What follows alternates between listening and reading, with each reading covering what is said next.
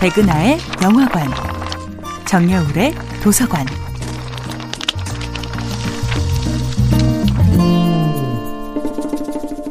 안녕하세요. 여러분과 아름답고 풍요로운 책 이야기를 나누고 있는 작가 정여울입니다.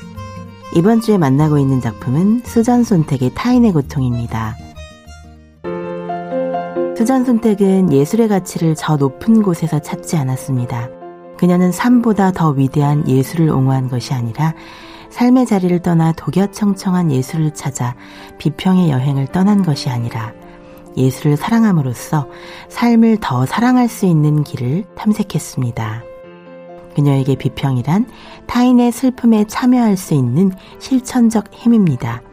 그리하여 글이나 연설문으로 이루어진 그녀의 어떤 비평보다도 가장 위대한 비평 행위는 그녀가 사라예보의 전쟁터에서 사물 베게트의 희곡 고도를 기다리며를 연출한 일이었습니다.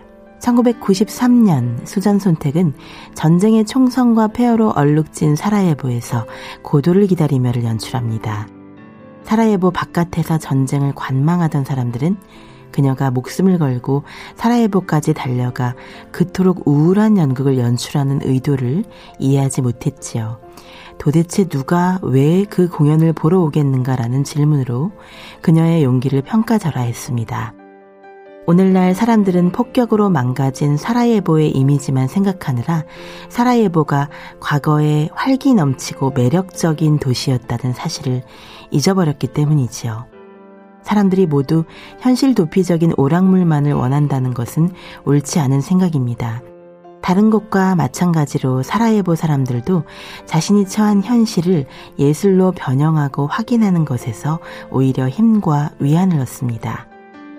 우리가 살아있음을 가장 뜨겁게 확인하는 길은 바로 예술을 사랑하고 실천함으로써 스스로가 인간임을 잊지 않는 일이 아닐까요?